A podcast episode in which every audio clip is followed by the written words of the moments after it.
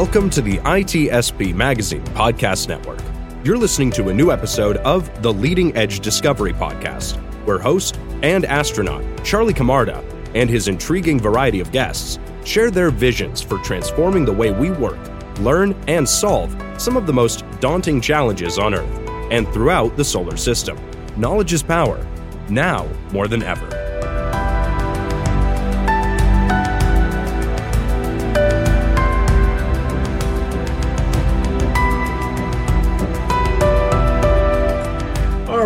Hello, my name is Charlie Camarda. I was an astronaut on uh, Space Shuttle Discovery's return to flight mission following the Columbia disaster. That was STS 114.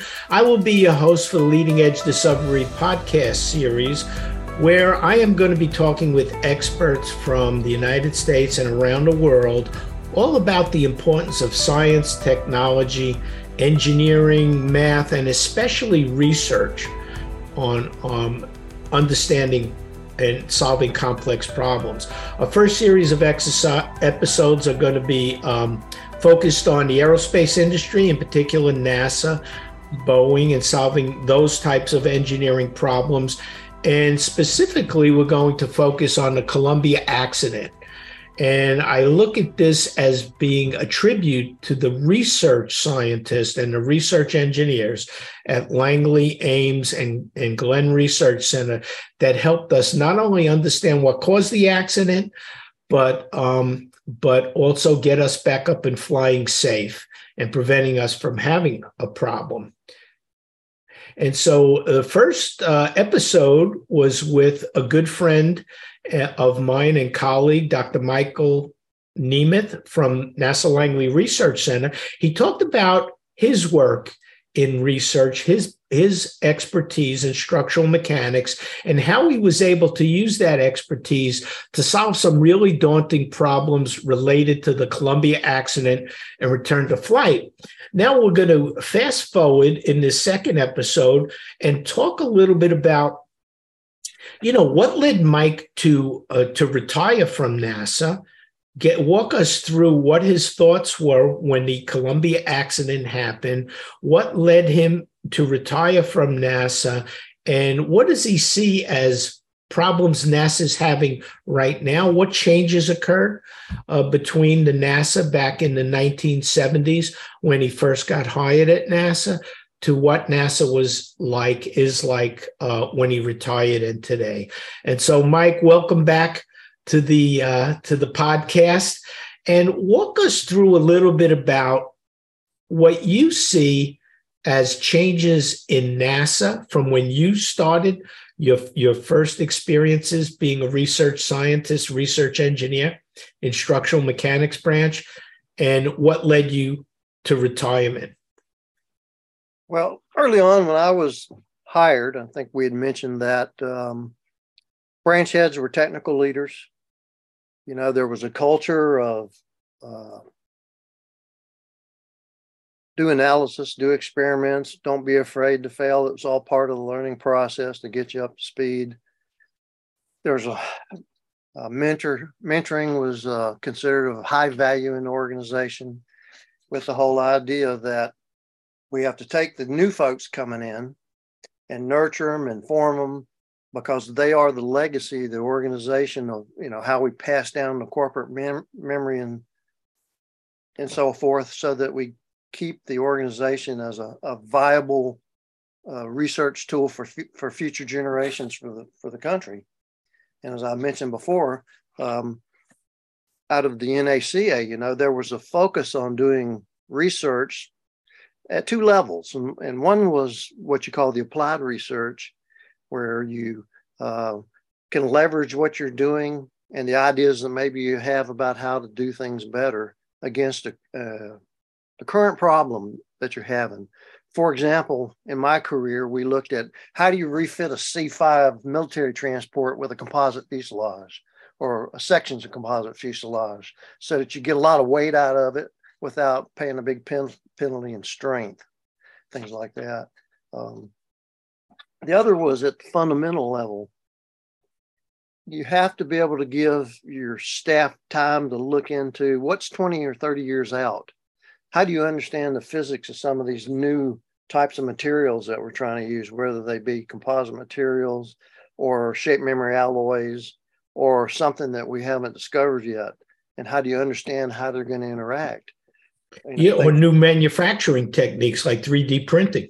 Exactly. And how that affects things like imperfections, because they can be incredibly important in different types of thin wall structures.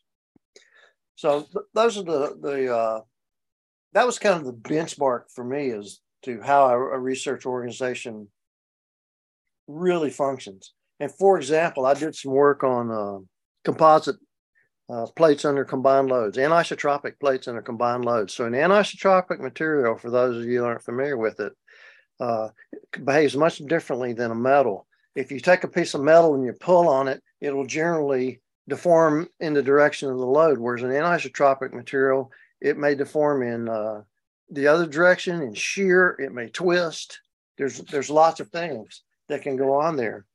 And one of the things that I that I found in looking at plates under combined loads was, for example, um, the the um, the shape of the interaction curves that we were used to seeing for metals and even orthotropic materials. You know that they have an orthotropic material has much different responses in the two perpendicular directions.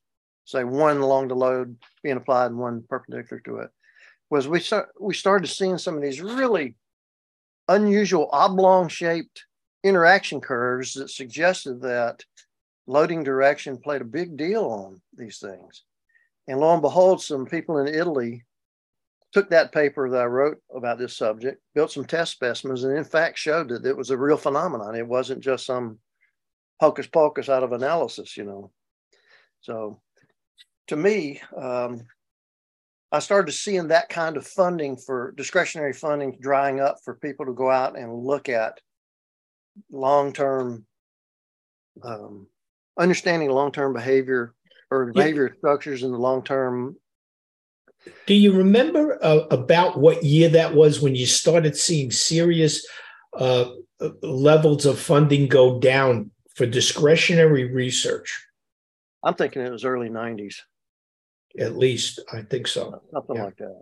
I, I, did notice that even through the 80s, it seems like uh, some expertise was disappearing.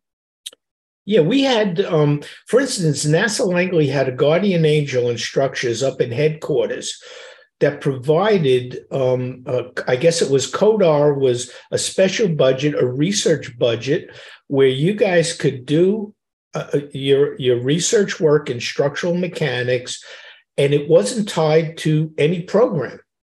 That's correct. That's absolutely correct. And the branch head was the one who decided where that money was going.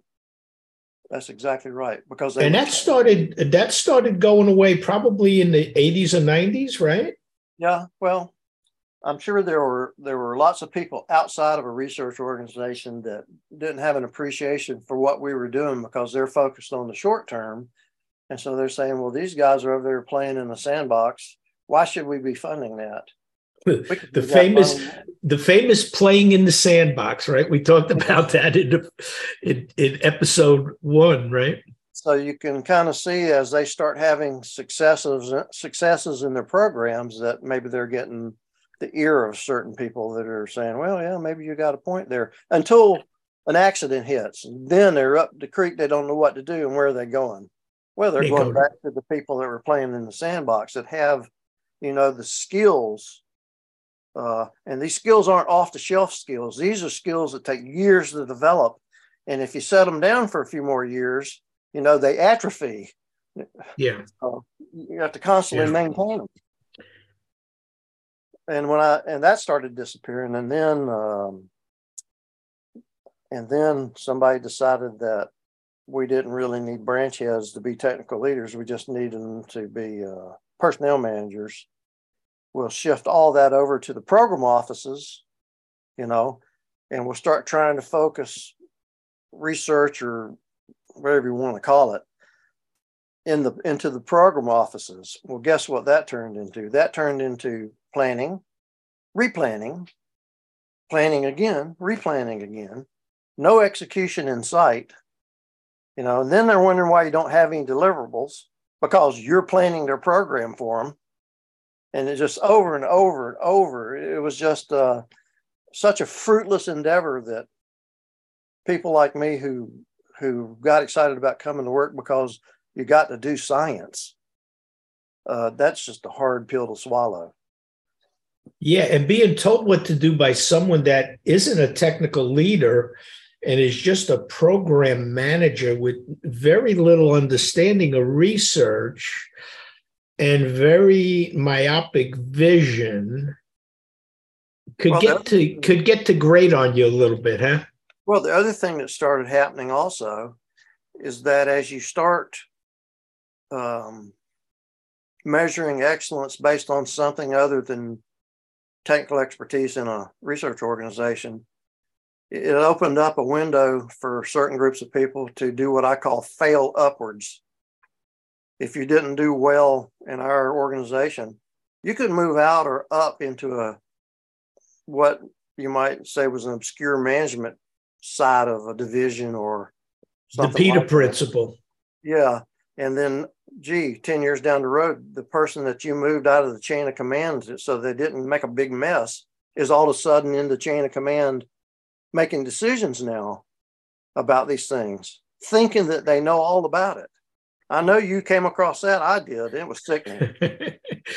oh yeah.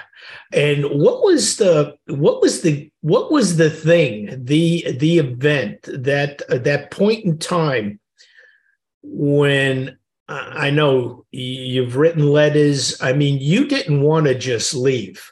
I mean, you, like many of us, had this tremendous loyalty that you described to an organization that we love, NASA, right? And we didn't want to go. We constantly were trying to help fix things, beating our heads against the wall. And I know you did this and have written several letters, but what was the thing that caused you to say, you know what, I've had enough. I can't take it anymore? Yeah, I think it there were probably several, but one that sticks out in my mind was when I realized that um, branch heads were basically trying to be people who sought out work. In other words, we didn't really have a mission. We were out trying to to find stuff to do that somebody in the industry or some other type of organization thought was valuable and might throw some money, you know, throw some dog bones our way to do things. And um, at that at that point, I realized that we were not going to be a research center much longer. We, you were not pursuing knowledge; you were pursuing the pursuing the almighty dollar and recognition, huh? Yes, and that goes back to the comment I made in the last episode was that uh, you know research organizations ought to be looking out 20, 30 years in addition to an applied research. You ought to be looking out for, for new technologies, exploring new options, be willing to fail, and things like that. And I don't think the overhead for us doing that was that high. So Not at all. Management no. management in Washington was getting short sighted. And then the next thing to happen was uh, Dan Goldin decided it was time for all the gray hair at, at NASA to go. And they pushed a huge amount of expertise out the door. And that to me, I just uh, I just couldn't take it. You know, you know, Dan Goldin was the longest reigning administrator NASA has ever had.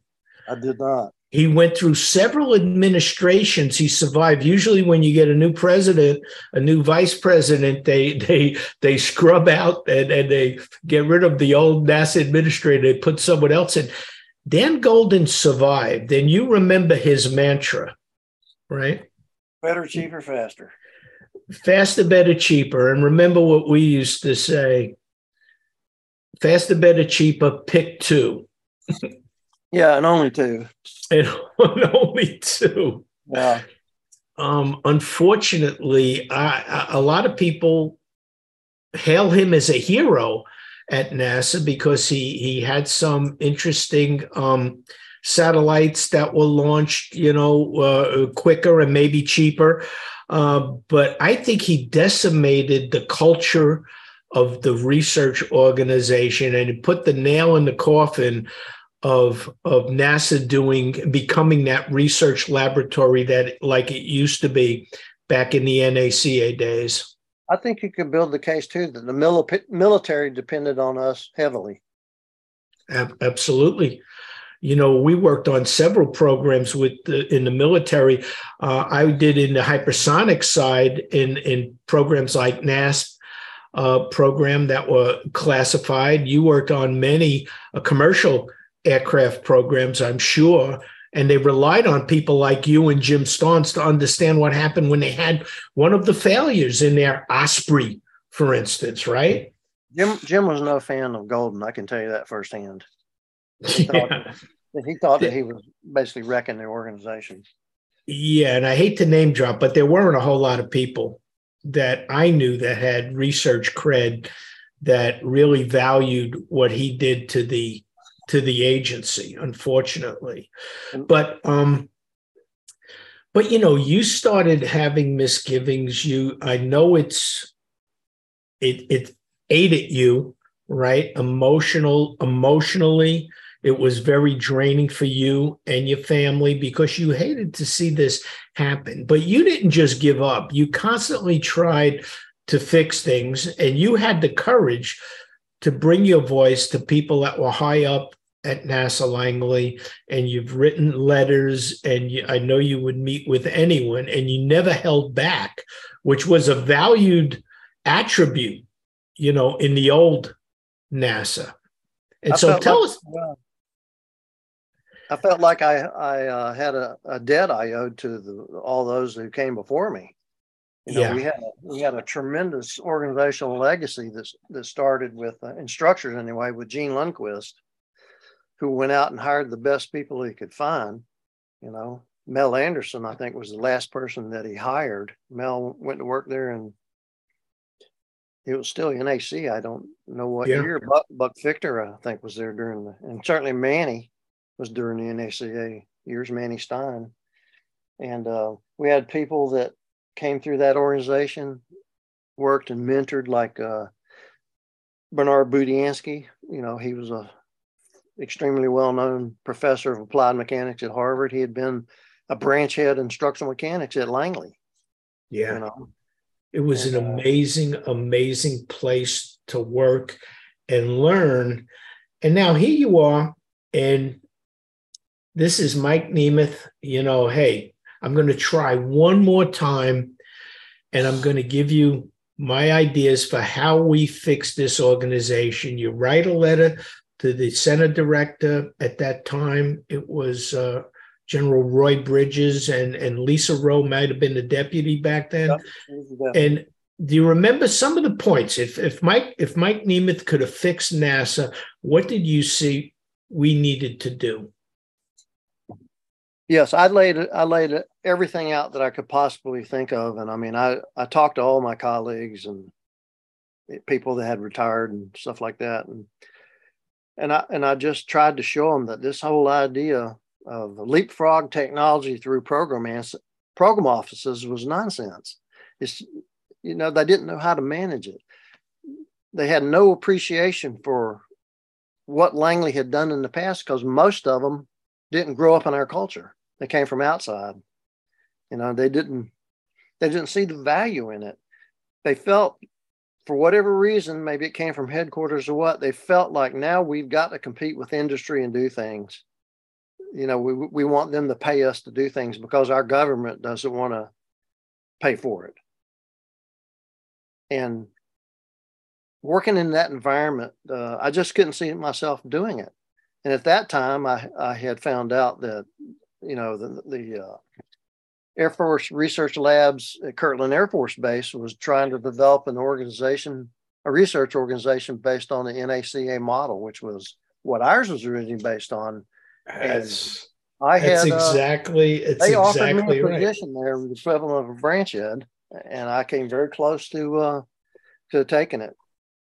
And I, I figured if I'm going down, I'm going down with a fight. I feel like I owe it to uh, the people that raised me, so to speak, in the in the technical culture and so and so you wrote this letter and you had five or six points you had five or six recommendations and i'm, I'm going to just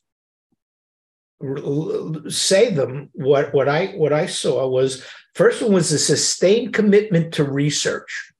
You know, basically have a research budget that is dis- discretionary. The key technical leaders who should be branch heads have the authority to basically use that money judiciously as they feel needed to be spent to advance the knowledge in critical technical areas like structural mechanics, advanced materials, yada, yada, yada. A reduction in non technical overhead. Oh, Lord. Right? Yes. You want to talk about that? The minutia. Yeah. You know, Bill Green used to say all the time when your only tool is a hammer, everything looks like a nail. Remember that? Yeah. And it's true the the the uh, support staff all of a sudden discovered the computer and started having all these codes developed for entering time and attendance and a whole host of, of other things and here came this this downpour of minutia on the research staff that just never seemed to end so why do i need to learn a piece of software when i can walk down two feet and sign a little book you know let the secretary do all that stuff. Don't have the research staff doing secretarial work. That used to drive me crazy. And there were other things like that too. Oh. And which leads to improvement to program offices, right? Because all of a sudden, all the funding was now in the hands of program managers. And what did that do? Well, that basically put us in a perpetual state of planning, replanning, planning, replanning, no execution, more planning, more replanning. And then so, and then the focus would shift, right? Higher up, somebody would shift the focus up. Oh, we got to replan this. So we replan all this stuff and no execution ever going on. And what did they want the researchers? What did they need the researchers to do? Well, they, they didn't want to plan it, so they pushed it down to us, and they didn't have the technical expertise to plan it so you were constantly writing white papers, technical reports, and highlight charts for them to use to sell to upper management. That's correct. And in PowerPoint presentations, they must have put I don't know how much money in Microsoft's pocket.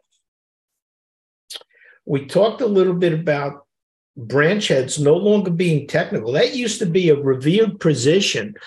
Uh, I remember people like Jim Starnes refused to be promoted because they wanted to be at that first line technical supervisor because that was the best position to have. You have these amazing people like you and the other members of your branch, and you could sit down and brainstorm and carve out amazing areas of work to do to advance the state of the art. Jim was smart enough to recognize, too, well, at least in my case, he would find out what you're interested in, what you're good at, and he would let you go down that path rather than trying to drive a square peg on a round hole. Yeah. You know what I mean? Yeah. And that and that's and and the other good attribute of a good technical branch head is they provided that cover for you. They were that buffer from upper management and maybe those program offices from demanding too much of your time. And then the reorganization started coming, and then they moved Jim off into some obscure position where he basically had no influence at all. And that just broke my heart. Yeah. Yeah. They were he didn't get the recognition that he deserved at the end. Finally, after his passing, we did uh, commemorate the, the structural mechanics laboratory. It's the James H. Starnes Structural Mechanics Laboratory for the amount of the amount of impact he had on aerospace structures Right. Well, that laboratory would have disappeared if he hadn't have taken an active role to keep it intact. That's a fact. You know, Mike. Before before uh, we go ahead. One, let me tell you one more thing about the branch head business. So absolutely. Anyhow, we reached the point in all this nonsense that many of the uh, well, I had been an assistant branch head for like three years. Okay, under Damodar, and it got yeah. to the point it was so distasteful that I, that I said, damn it, I can't do this anymore. I'm, I'm going back into the research staff. I, I just don't want to do it because I didn't get a, I already had a 15 when I became an assistant branch head. So there was no financial incentive for me to be there. So I went back into the to the research staff to get away from the nonsense that was going on constantly. And uh, several years later, you know, many of the people in our organization came to me and they said, look, you know, Damodar's going to be leaving to go to Glenn or whatever, and we need to, we, we need somebody that we respect and trust to be a branch head. Would you consider doing it? And so I stepped up. And that was about the time that uh, I had pointed out to Lisa Rowe that John Malone might be a good choice for a division chief. Yeah. So anyhow, that was a great recommendation, and she took you up on it, thankfully. Yeah. So I put together, or the way I approached this was, I approached it with the thought that okay, I want to see if they're going to deliver maybe on some of their lip service they're giving everybody about you know reinvigorating research so i approached this whole thing about how i would manage the organization as if i was going to be a technical manager like jim. And when i got into the final interview for all this mess the first question they asked me was what are you going to do to bring business into langley? At which point i said nothing. So, needless to say i didn't become the branch head. They hired it, to, gave some, gave it to someone who wanted to be a business manager and could care less about maintaining the technical discipline. And um, and, and so, Mike, point, we're we're gonna, you know, one. Go ahead, Mike. Go ahead. I don't want that, at that point. That's when I started looking for another job. And and Mike, one of the last things you mentioned, and what we're going to talk about is you mentioned you were a GS fifteen, and and the promotion process and how and how that degraded because in my mind you should should have been a special technical position up there at the same level as an SES position with your expertise and your international uh, renown and recognition. And um, unfortunately, NASA never had a dual career ladder where you could rise up and and um, get the the the the not not only the recognition but the, re, the, financial reward that you deserved at the same level that people could rise up in a managerial position unfortunately. Uh, and and your sole worth was um, uh, was measured by how much money you managed as opposed to your effectiveness right? Yeah well I, after after the uh, accident investigation settled down um, there there was an opportunity to get a uh, what they call them that position.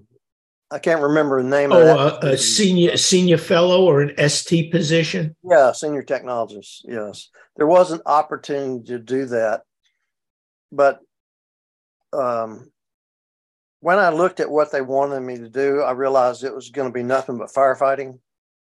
You know what I mean? Yeah, it would have been. Remember, Ralph Roe started the NASA Engineering and Safety Center, and he handed out all these free ST positions to people, and the people that clamored for those positions, unfortunately, were not the really good, not the not the best of the best uh, uh, researchers, but people that were uh, highly competent, but really wanted. The recognition, the position, the the money, if you will? Yeah, well, the money wasn't that much more, but I told Damodar at that that point he'd come he had come back. I think he was what assistant division chief or something then. Yeah, yeah.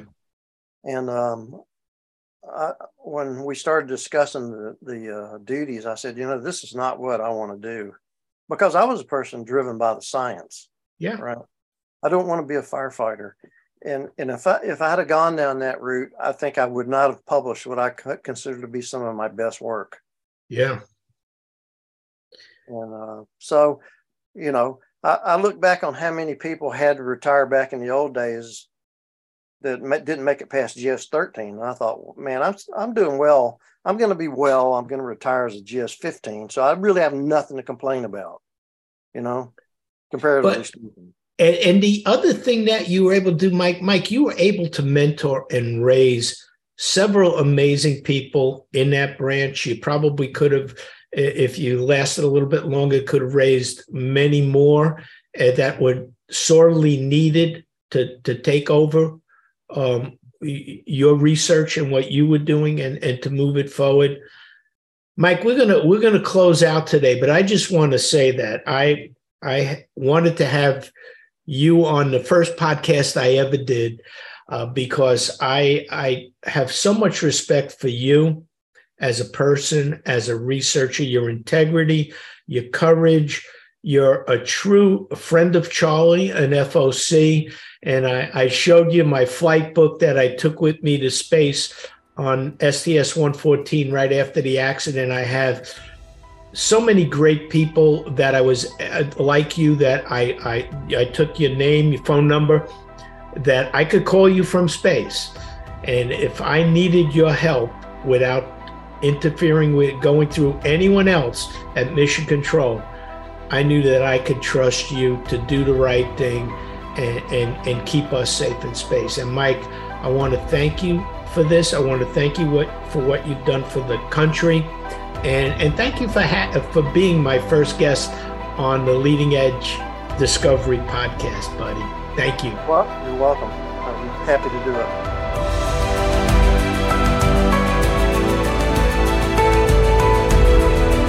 We hope you enjoyed this episode of the Leading Edge Discovery Podcast with Charlie Camarda, part of the ITSP Magazine Podcast Network. If you learned something new and this conversation made you think, then share this channel and ITSPmagazine.com with your friends, family, and colleagues. If you represent a company and wish to associate your brand with our conversations, sponsor one or more of our podcast channels. We hope you will come back for more stories and follow us on our journey.